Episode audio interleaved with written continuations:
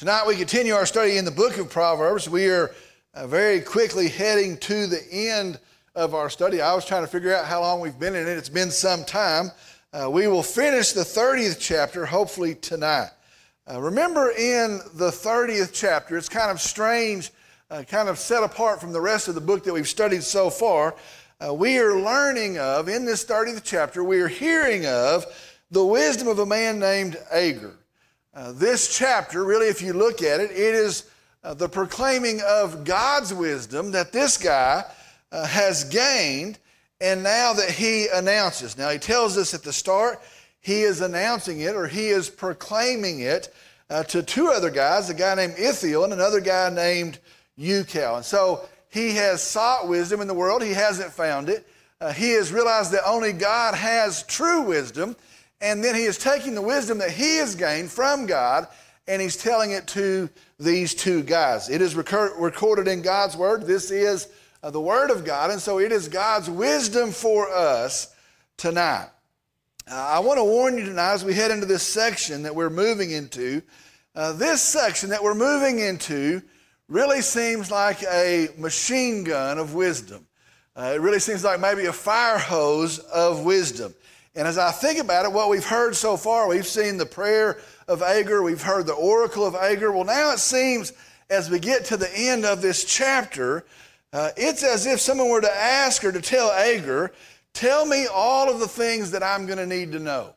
If you were to go over to this guy and say, You've gained God's wisdom, tell me all of the things that I should know, the things uh, in my life that you have learned, that you have found, that are going to be important to me and now you have two minutes to do it.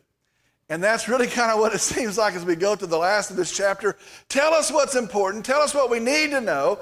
Uh, now you have two minutes uh, to do it. Uh, today we're going to tonight we're going to try and make it through this last section. Agur, first off, tells us.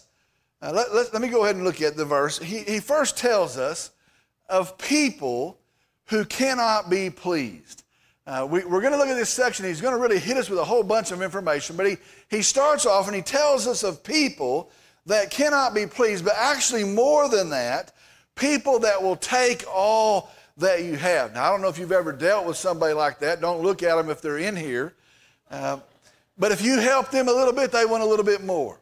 And if you'll give them an inch, you know what they want a foot. And if you'll give them a foot, they want a, a hundred yards. And if you'll do this, They'll let you do that and they'll, they'll, they'll heap more on it. And they will actually take all that you have. Well, this first section is a warning about those types of people.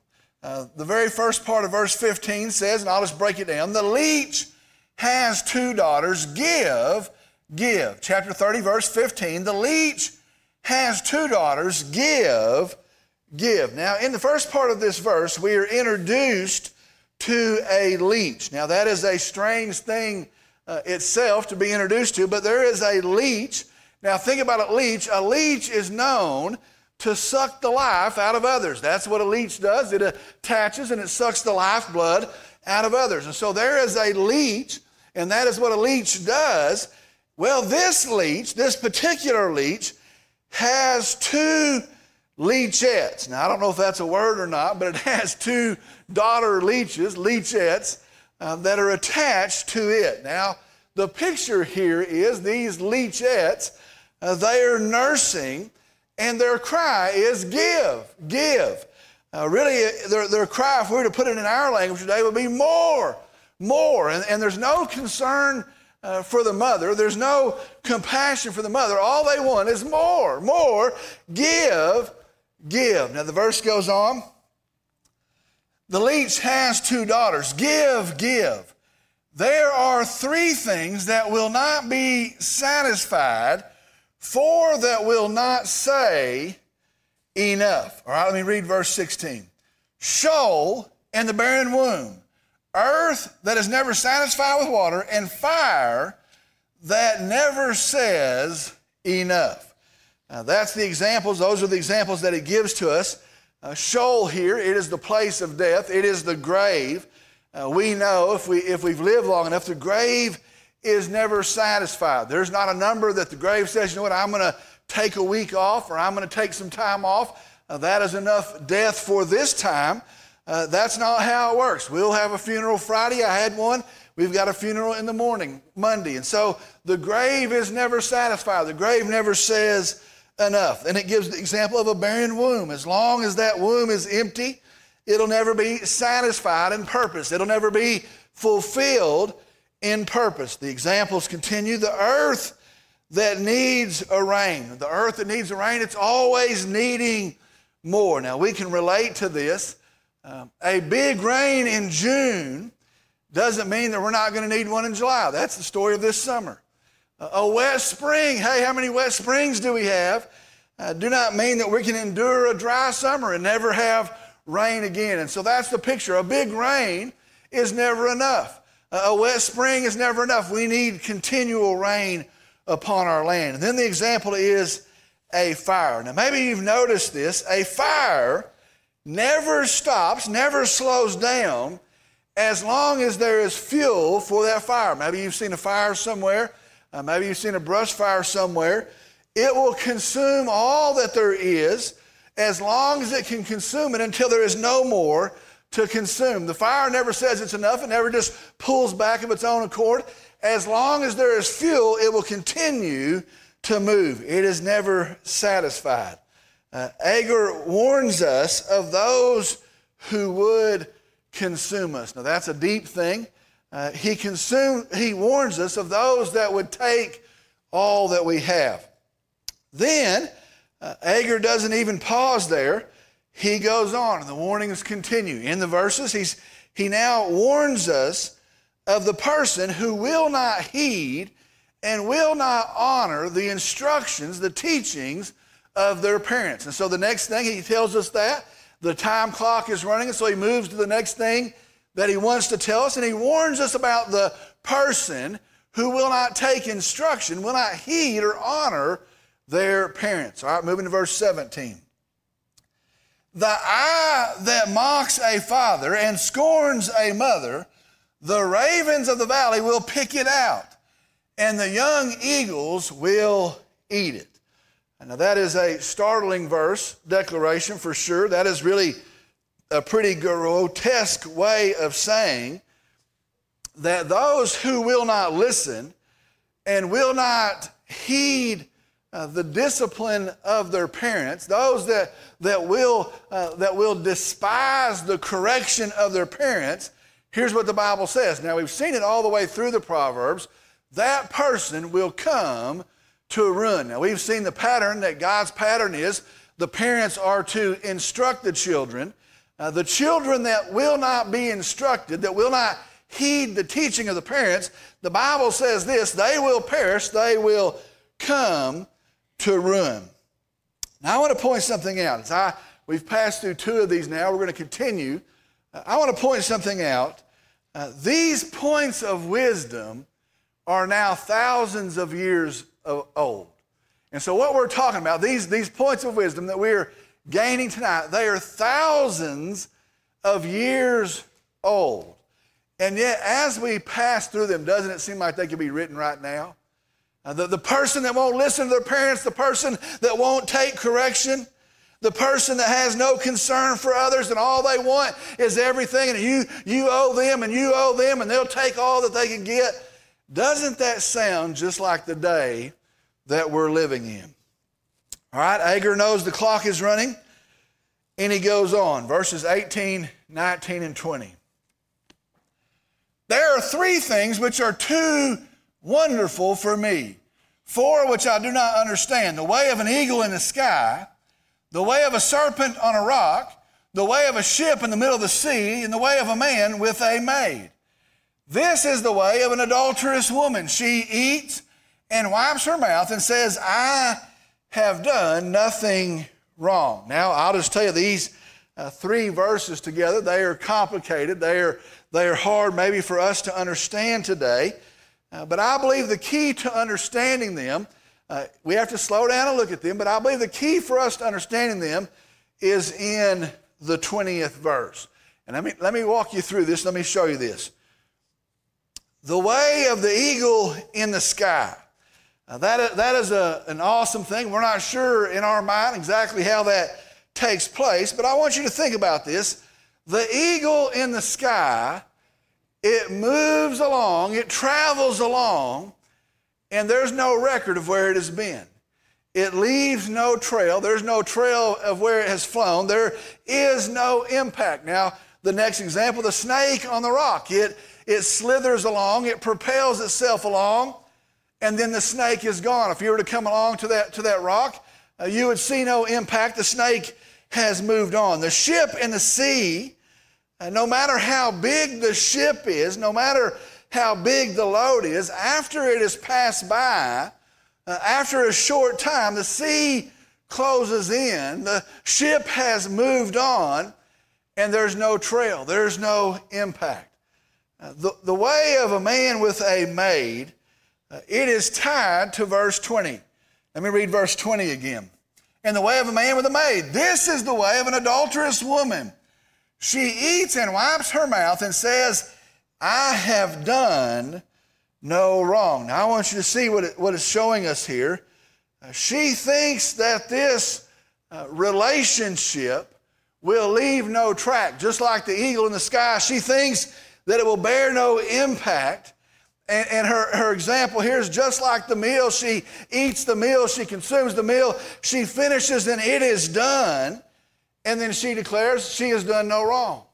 There is nothing to, to worry about. She's going to move on. She has done no wrong. It's in her mind just as the eagle in the sky or the ship in the sea. Well, Agur has learned this is far from the truth. And that's, that's what he's saying here. There, there, there is uh, no erasing of a consequence. Uh, there is no erasing of the shame out, outside of Christ we would know. And so she would like to say, it's no big deal, it's not wrong, it's no problem for her. Well, Agur warns against it. All right, next, Agur tells us uh, in his march through his wisdom, telling us uh, what we need to know. He tells us of those who may uh, seem to be overlooked, or those who may be discounted, some maybe that we would underestimate and he calls us really to look at them, and if you think about it, as an example. So we might underestimate these. We may not give, we may give no credence to these, but he calls us to see them and to look at them as an example.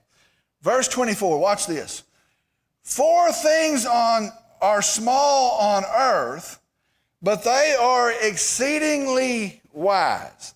Four things are small on the earth, but they are exceedingly wise. The first verse, verse 25 the ants are not a strong people, but they prepare their food in summer. The ants are not a strong people, but they prepare their food in summer. The strength of the ant is not in, in, the power that the ant has, but the strength of the ant is in his preparation.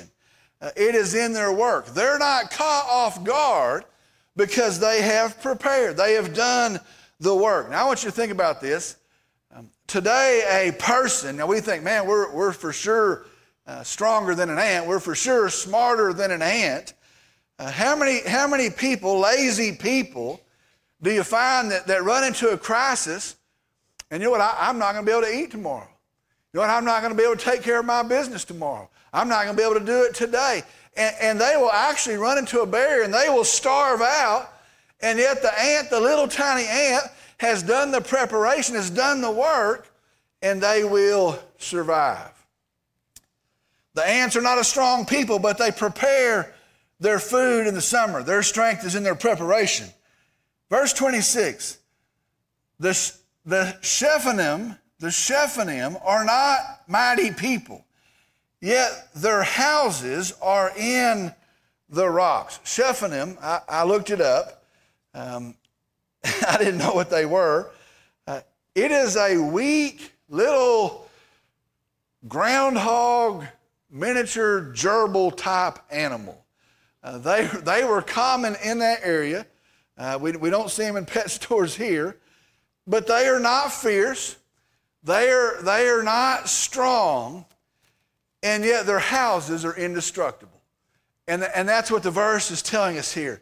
Uh, their houses, uh, this little furry, little tiny thing, uh, their houses are indestructible. They can take a storm, they can stand the wind, and their strength is in their wise choice of where they live, their, their wise choice of their home. And so here's this little thing. It's not going to be able to ever protect itself, but because it is wise in where it chooses to live, it has an indestructible house.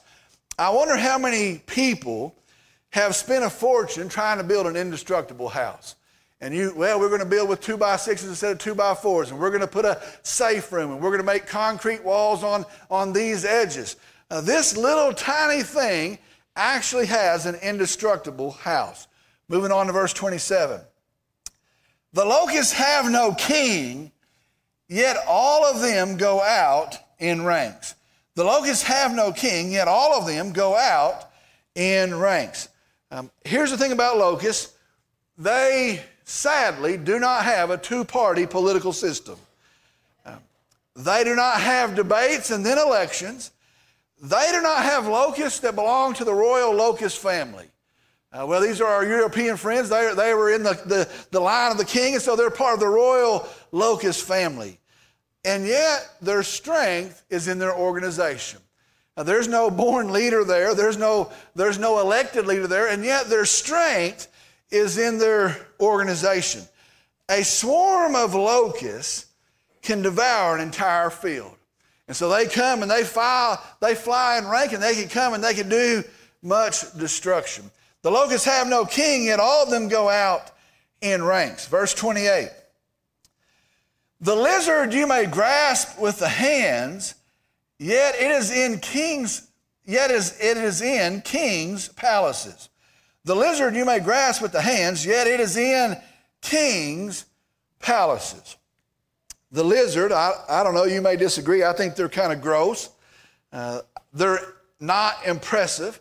Uh, I, I, don't, I think they're kind of repulsive. I don't know, maybe once one in their kitchen.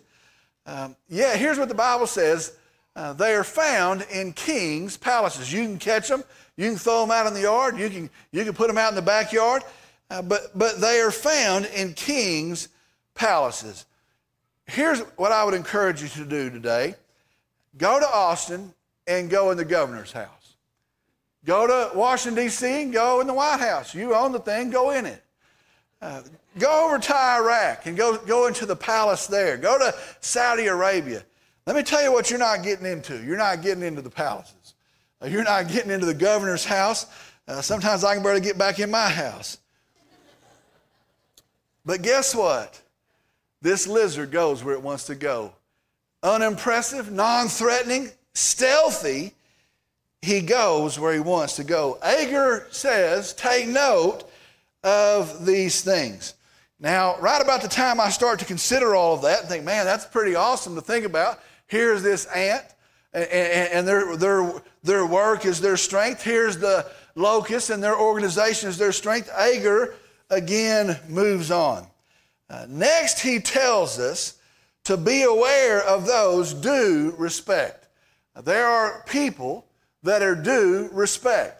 And he tells us to be aware of those that are due respect. Moving on to verse 29. There are three things which are stately in their march, even four which are stately when they walk.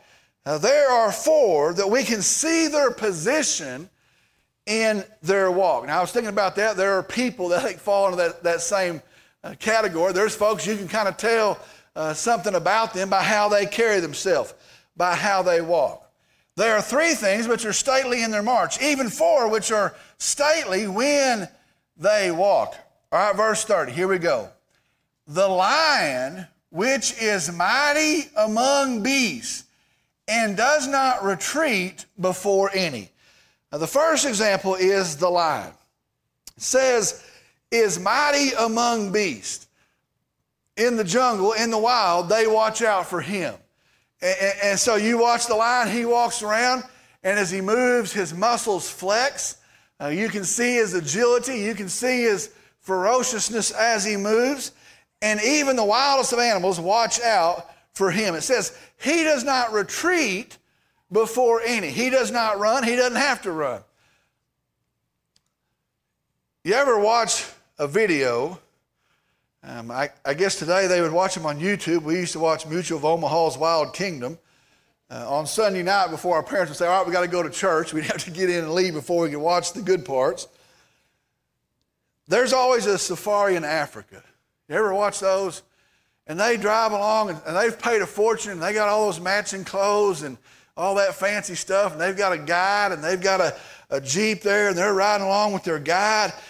And you watch, they come along and there's some zebra. And the guy will say, Here's some zebra and this is where they naturally eat and they naturally drink. And they'll move along. And here's a gazelle and this is what they do and this is what they hunt. And then almost always when you watch those shows, they would come up on some lines or come up on a line, and the guy would mess up and get too close. And everybody's kind of panicking, and they get in the Jeep, and the people look, and the guy's trying to back the thing across the road and, and, and run up. And I always thought, that looks like an expensive way to die, uh, to be eaten by a lion. The lion, which is mighty among beasts and does not retreat before any, verse 31. The strutting rooster, the male goat also, and a king when his army is with him. Probably the point is to watch out for the king when his army is with him. I, I thought about those pictures. The goat, uh, the ram, they have power, they are strong, uh, they have horns, they have a hard head. You ever watch two rams as they crash into each other? The, the one that's kind of funny to me is the rooster. I think about the rooster. Here's what a rooster is a rooster is a puffed up six pound bird. They have no weapons, they have no defense. Everything can eat the rooster. Do you know that? My dog can eat the rooster, the cat can jump on a rooster. Everything can eat the rooster, but here's the deal no one has told the rooster, or if they did, the rooster never listened. And so here's this little six pound bird, and he is loud. He's louder than everybody else. He, he's loud and he's all poofed up and he watch how he walks he puts his head back and his chest out and he's got these two little stick legs that he couldn't do anything with and he struts on those legs I, I was thinking about that i remember as a kid we used to have to take the trash out to burn it so we'd go out to the burn barrel and burn the trash and we would go out i'd be a fifth grade kid a sixth grade kid and we'd go outside to take the trash out. And we had this dumb rooster. I don't know why we had him. And he would see us going outside. And here's what he would do he would walk like this.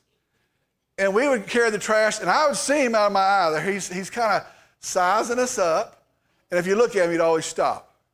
He'd look around. He might peck something. And, and you start to walk, and he was, he was stalking you sideways.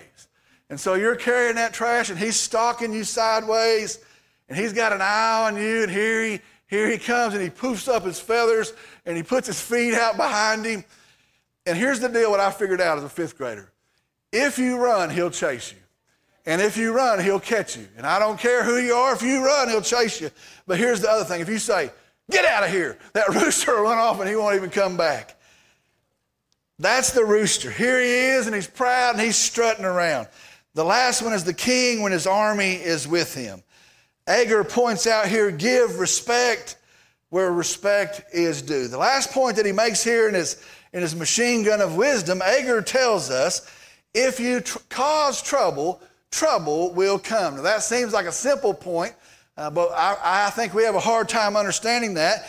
If you cause trouble, trouble will come. Today, for some reason, we think we can escape the consequences. You know what? I can, I can do these things and it's not going to hurt me. As we've gone now all these many months to the book of Proverbs, I think most of us think, you know what, that's not going to happen to me. God says, here's the best way. If you'll operate in my wisdom, you'll be blessed. If you do not, you'll suffer problems, you'll have trouble. And we think, well, I don't know if that's the case. I don't know if that's going to apply to me. Listen, here's the teaching of God's word.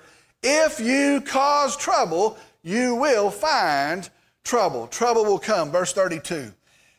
If you have been foolish in exalting yourself, or if you have plotted evil, put your hand on your mouth. Uh, one translation, one Bible translation says, if you've played the fool, if you've been a fool. Remember all the way back when we started our study, we saw that a fool is not a person that's dumb. It's not a person that is ignorant, that doesn't know. A fool is a person who knows the truth, who knows what is right, but does, who, does what is wrong anyway. That's what it's talking about in the 32nd verse. If you have been foolish, you knew the right thing, you didn't do it, you did it anyway. And exalting yourself, or if you've plotted evil, put your hand over your mouth, verse 33. For the churning of milk produces butter, and pressing the nose brings forth blood. So the churning of anger produces strife. For the churning of milk produces butter, and the pressing of the nose brings forth blood. So the churning of anger produces strife. Here's, here's the thing I, I don't know if we can understand these examples today. If you churn milk, if you churn milk, you will have butter. Uh, maybe, maybe we ought to churn more milk and make butter these days. Here's another one. If you press a nose, it will bleed. Um, maybe we ought to get busted the nose a little more often these days. We'd learn. Uh, if you press a nose, it will bleed. And then it says here the churning, the striving, the, the stirring, the agitating, the producing of conflict will result in trouble. Agur says this if you look for trouble and you act foolishly, you will find trouble. And with that, as we finish up the 30th chapter, Agur's time goes out, or maybe he runs out of paper, but that's where his wisdom stops. I'm going to ask if you'll stand, please.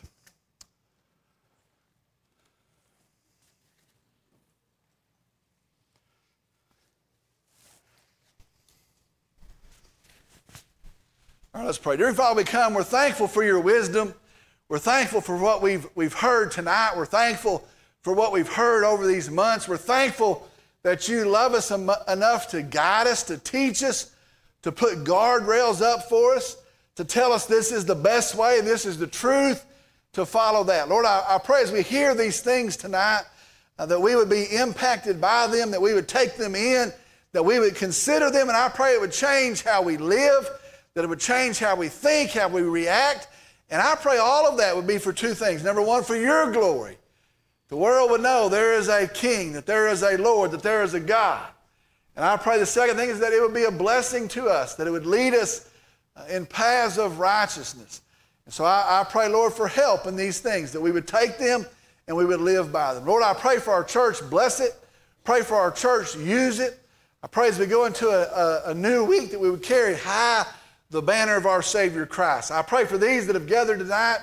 Bless them, encourage them, strengthen them, uh, use them this coming week. I, I, pray as we face difficulties that we'll be quick to turn to you and see you as the answer.